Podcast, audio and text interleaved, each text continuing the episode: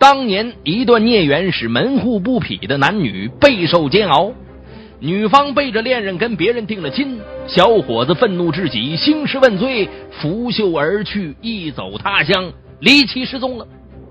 然而事隔九年，女孩家阁楼却惊现九年陈尸白骨，经证实正是当年男友。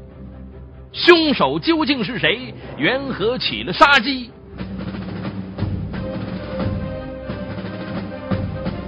敬请收听《雷鸣拍案》，为您解读阁楼上的罪恶。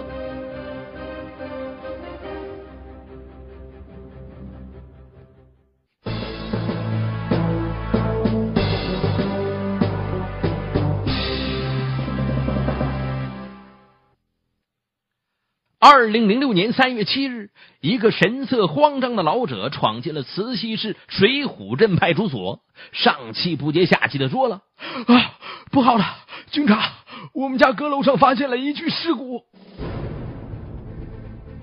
这男的谁呀？他姓徐，家住虎山童家村。案情重大，派出所领导随即率领干警赶赴事发现场。一进童家村。徐家住的一座四楼小楼赫然在目，很是气派呀。据女主人廖女士介绍，他们家三楼的阁楼一直闲置，成了杂物间儿，堆满了乱七八糟的东西。她退休在家以后，闲着没事打算收拾一下。当她清理到西南角的时候，闻到了一股怪怪的味道。挪走了一些杂物，一个陌生的木箱子赫然入目。打开木箱，一股霉变的臭味扑鼻而来。定睛一看，只见有两根套着皮鞋的下肢骨啊！吓得他直冒冷汗呢，赶紧把老伴叫了上来。老伴看了以后也吓得不轻啊！这究竟是谁的骨头？为什么藏在这儿啊？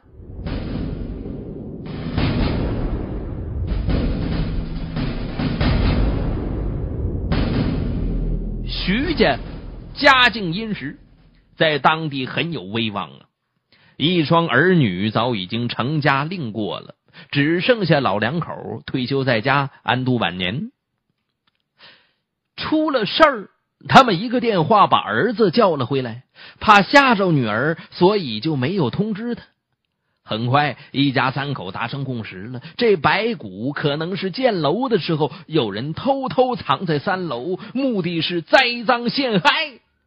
人命关天，事不宜迟啊！立即报案了。在案发现场，警方发现，在木箱子里面有三个装有白骨的塑料编织袋经初步辨认，死者是男性，遇害后被分尸藏匿。警方还发现一把锈迹斑斑的斩肉斧和一团电话线，一件已经烂得不成样子的杉杉西服，衣兜里面装有身份证和名片。名片显示，死者胡建明，慈溪恒溪某像素密件厂的副厂长。通过身份证啊，警方很快找到了胡建明的家。胡建明家住慈溪恒河镇东河村，几间破旧的平房表明家境一般。进入屋里，没几件像样的家具，显得简陋寒酸。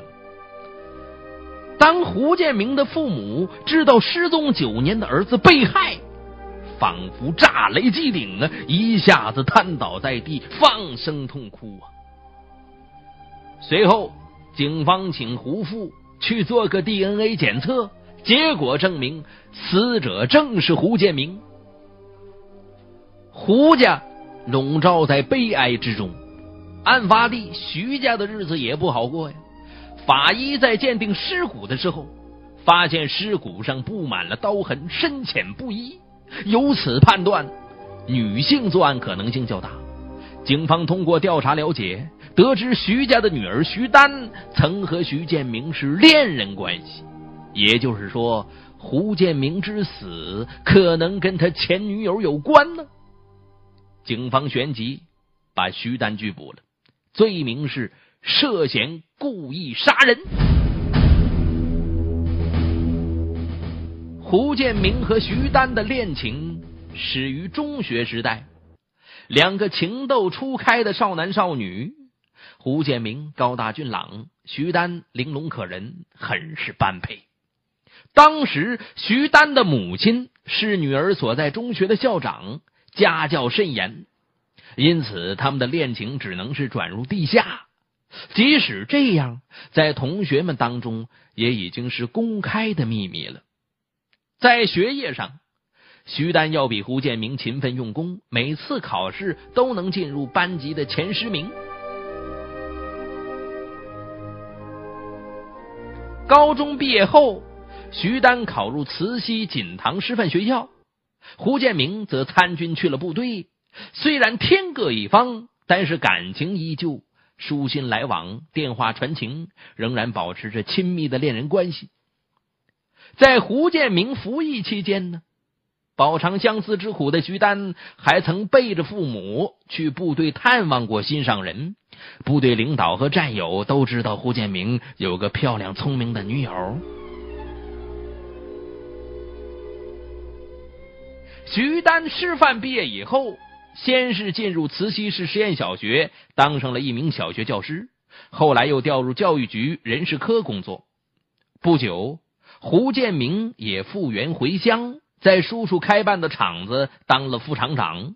两个初入社会的年轻人相继稳定下来，他们的地下恋情也渐渐浮出水面。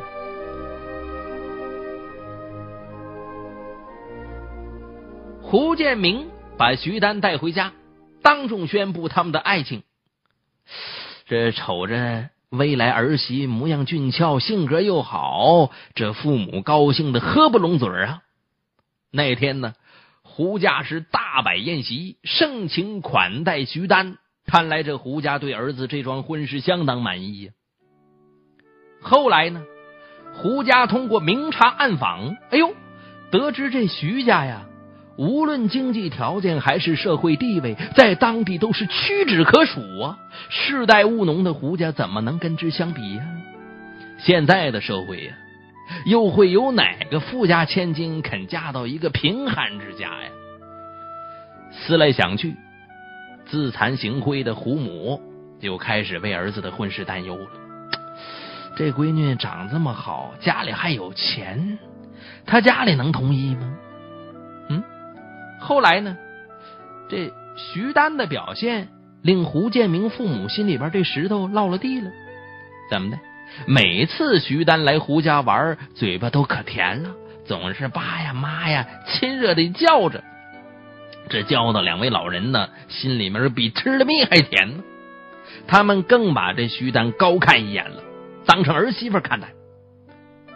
这胡母心满意足啊。这建明这小子能娶上阿丹，是咱们胡家祖上有德呀！就连村民们都十分羡慕阿明能讨个天仙似的女孩做老婆。哎呀，每次见到徐丹都叫他建明老婆。哎，徐丹呢也不反感，总是嘻嘻一笑，脸上泛起红晕。有一次，胡母偶感风寒，病倒在床。徐丹闻讯以后，买了一大堆的营养品，还在床前床后服侍照料，感动的胡母是热泪盈眶啊！拉着徐丹的手，动情的说了：“哎呀，阿丹呐，能够遇上你这么好的儿媳，是我前世修来的福分呐！”从此，胡家更加喜爱徐丹了，觉得这姑娘心地善良，真是打着灯笼都难找啊！但是心底里面，胡母还是不放心儿子的婚事，就问阿明：“哎，那徐丹的父母同意你们的婚事吗？”胡建明显然有点底气不足啊！那徐丹说现在条件还不成熟，呃，他要选择恰当的时候，呃，再向他父母摊牌。听儿子这么说呀，胡母觉得儿子这门婚事凶多吉少啊，前景未卜。没有不透风的墙啊！徐丹谈朋友的事儿，还是传到母亲耳朵里了。他的态度很明确啊，姓胡的要身份没身份，要地位没地位，他不合适你，趁早死了这条心。徐丹据理力争啊啊，他人好就行，我不图他别的。但是母亲很坚决啊，你呀年纪太小。男怕干错行，女怕嫁错郎啊！就凭你的条件，咱找啥样的没有啊？为啥非得嫁个穷光蛋呢？啊，这不是往火坑里跳吗？母亲苦口婆心的反复开导，做事情没有主见的徐丹也渐渐就开窍了，心思有点松动，渐渐的呀。胡家就感觉到了徐丹的异样了，怎么的？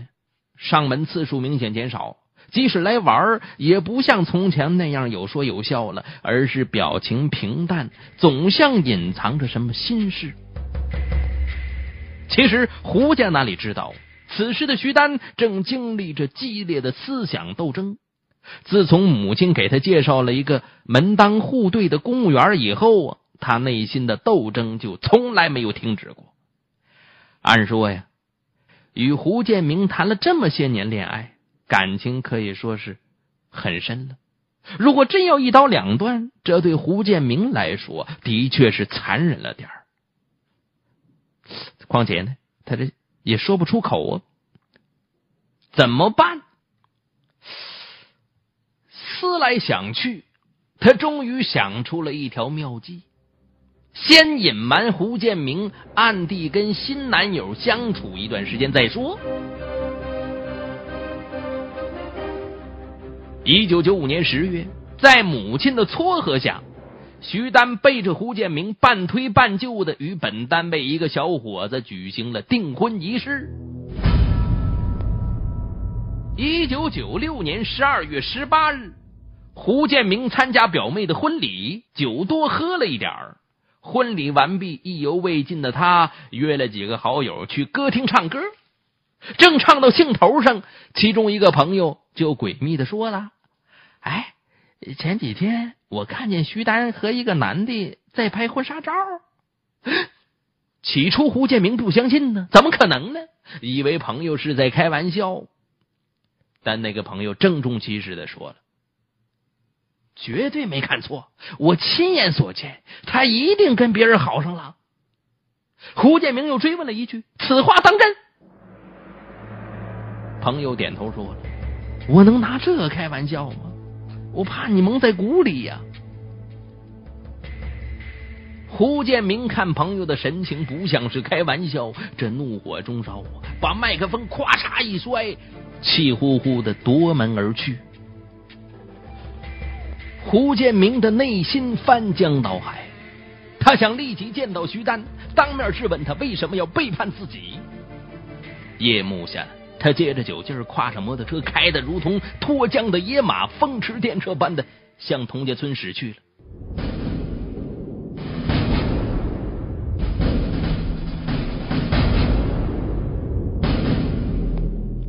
此时已经是午夜十二点了。夜深人静，万籁俱寂。徐家小楼笼罩在夜色当中。按理说呀，这个时候找徐丹对峙是不明智之举。但是失去理智的胡建明满腔怒火，非要见到徐丹不可。他已经等不到天明了，那样他就会憋疯的。他用拳头砸了几下门，二楼徐丹的闺房应声而亮。这段时间。心事重重的徐丹总是失眠。当他听到敲门声，浑身一惊，赶紧跑了出去。一看，是阿明。哎，这么晚了，有事吗？胡建明满脸怒气呀！走到你房间去。这么说着，两人一前一后上了二楼。进屋以后，徐丹就把房门锁死了。阿明脸色铁青，眼里喷射出怒火来。我问你，你是不是背着我跟别人订婚了？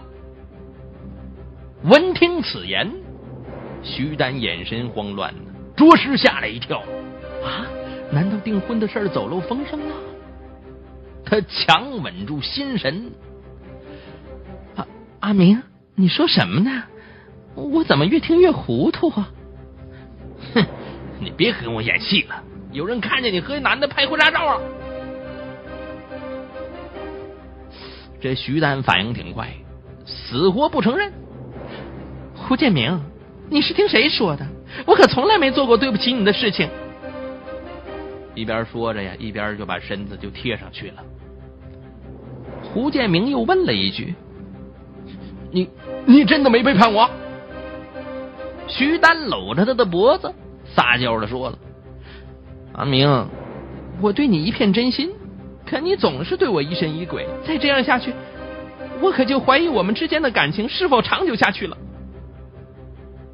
哎，胡建明一看徐丹镇静自若，丝毫看不出移情别恋的迹象，心里一块石头总算落了地了。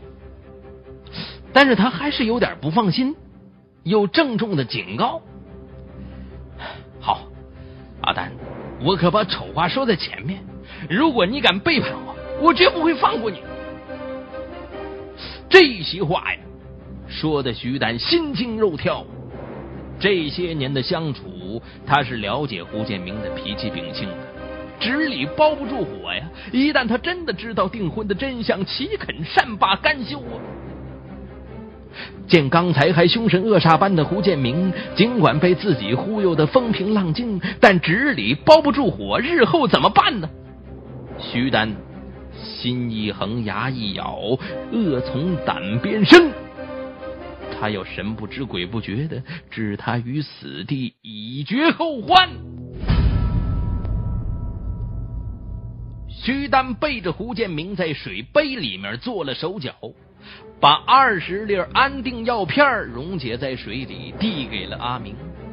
胡建明不知水里下药，一饮而尽，不久便昏睡过去。见此情景，徐丹找来电话线，趁机套住了胡建明的脖子，狠命的一勒。睡梦中的胡建明一命归西了。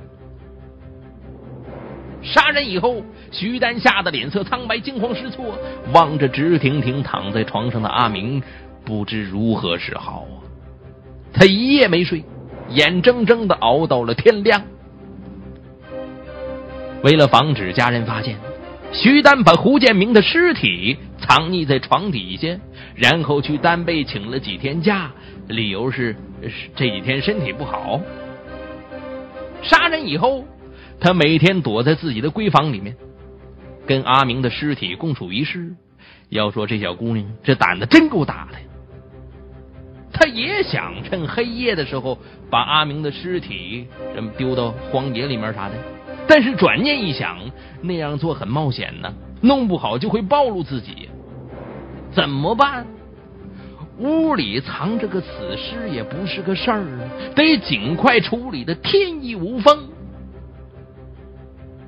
这样又过了两天，他到街上买了一把斩肉斧。把胡建明的尸体大卸八块，分别装入了三个编织袋，然后把装尸块的袋子转移到了三层阁楼，装进一个木板箱子里面，上面再用各种杂物加以伪装，一切处理停当，徐丹才放心的下了楼。自从胡建明参加表妹婚礼之后一去未归，也不知道他到底去了哪里。三天以后，父亲胡春新坐不住了，找到当天跟儿子一起唱卡拉 OK 的几个朋友。他们说那天晚上歌还没唱完呢，哎，这胡建明就去找徐丹了。胡春信又找到徐丹，徐丹承认那天晚上阿明的确来找过自己，但是两个人因琐事发生口角，气呼呼的他就走了，说呃要永远离开慈溪这个伤心地方。嗯。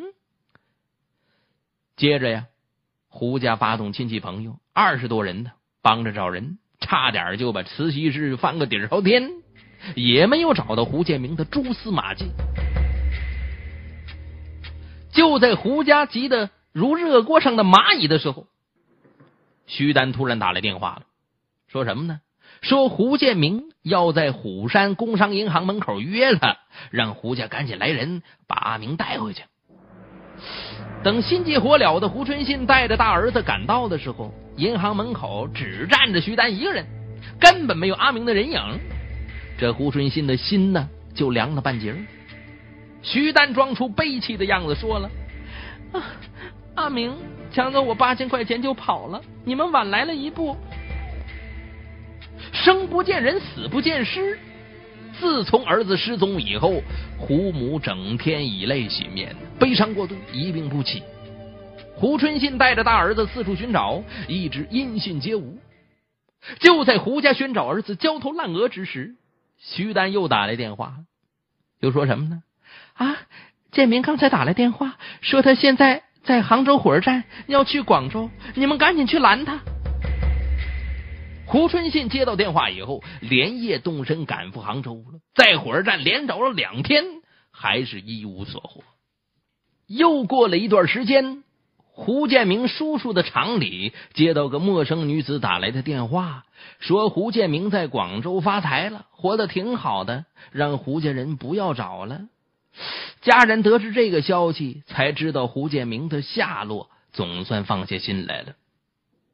自从这胡建明失踪以后啊，徐丹便开始散布一些胡建明行踪的消息。哎呦，这胡家一直是蒙在鼓里，但是呢，对这徐丹呢，一直没有产生过怀疑。一九九七年一月，在胡建明失踪后不久，徐丹和男友欢天喜地入了洞房，也就是说呀。事发那天已经非常接近他的婚期了。胡春信闻之消息，黯然落泪，哀叹阿明没这个福气。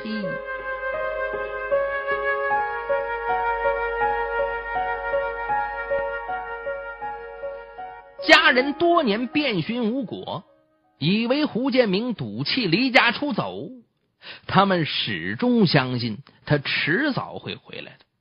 直到零六年三月东窗事发，失踪谜案才昭然若揭。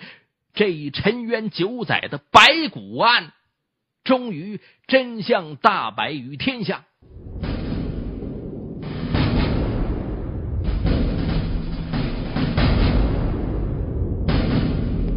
徐丹如今三十三岁了，丈夫是当地某镇的副镇长。他们有个上小学九岁的儿子。据知情者介绍，他们两个夫妻恩爱，生活幸福。如果推算一下，九年前徐丹正处于女人如花似玉的年龄，那么这样一个柔弱女人，怎能忍心对曾经爱过的男友下毒手？直到现在，还有很多同事不敢相信。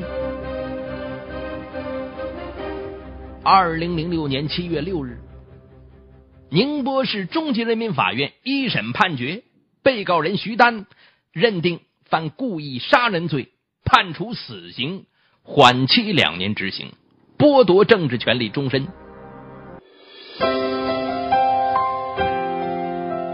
博听网整理发布，最新章节请登录网址博听点 co 查询收听。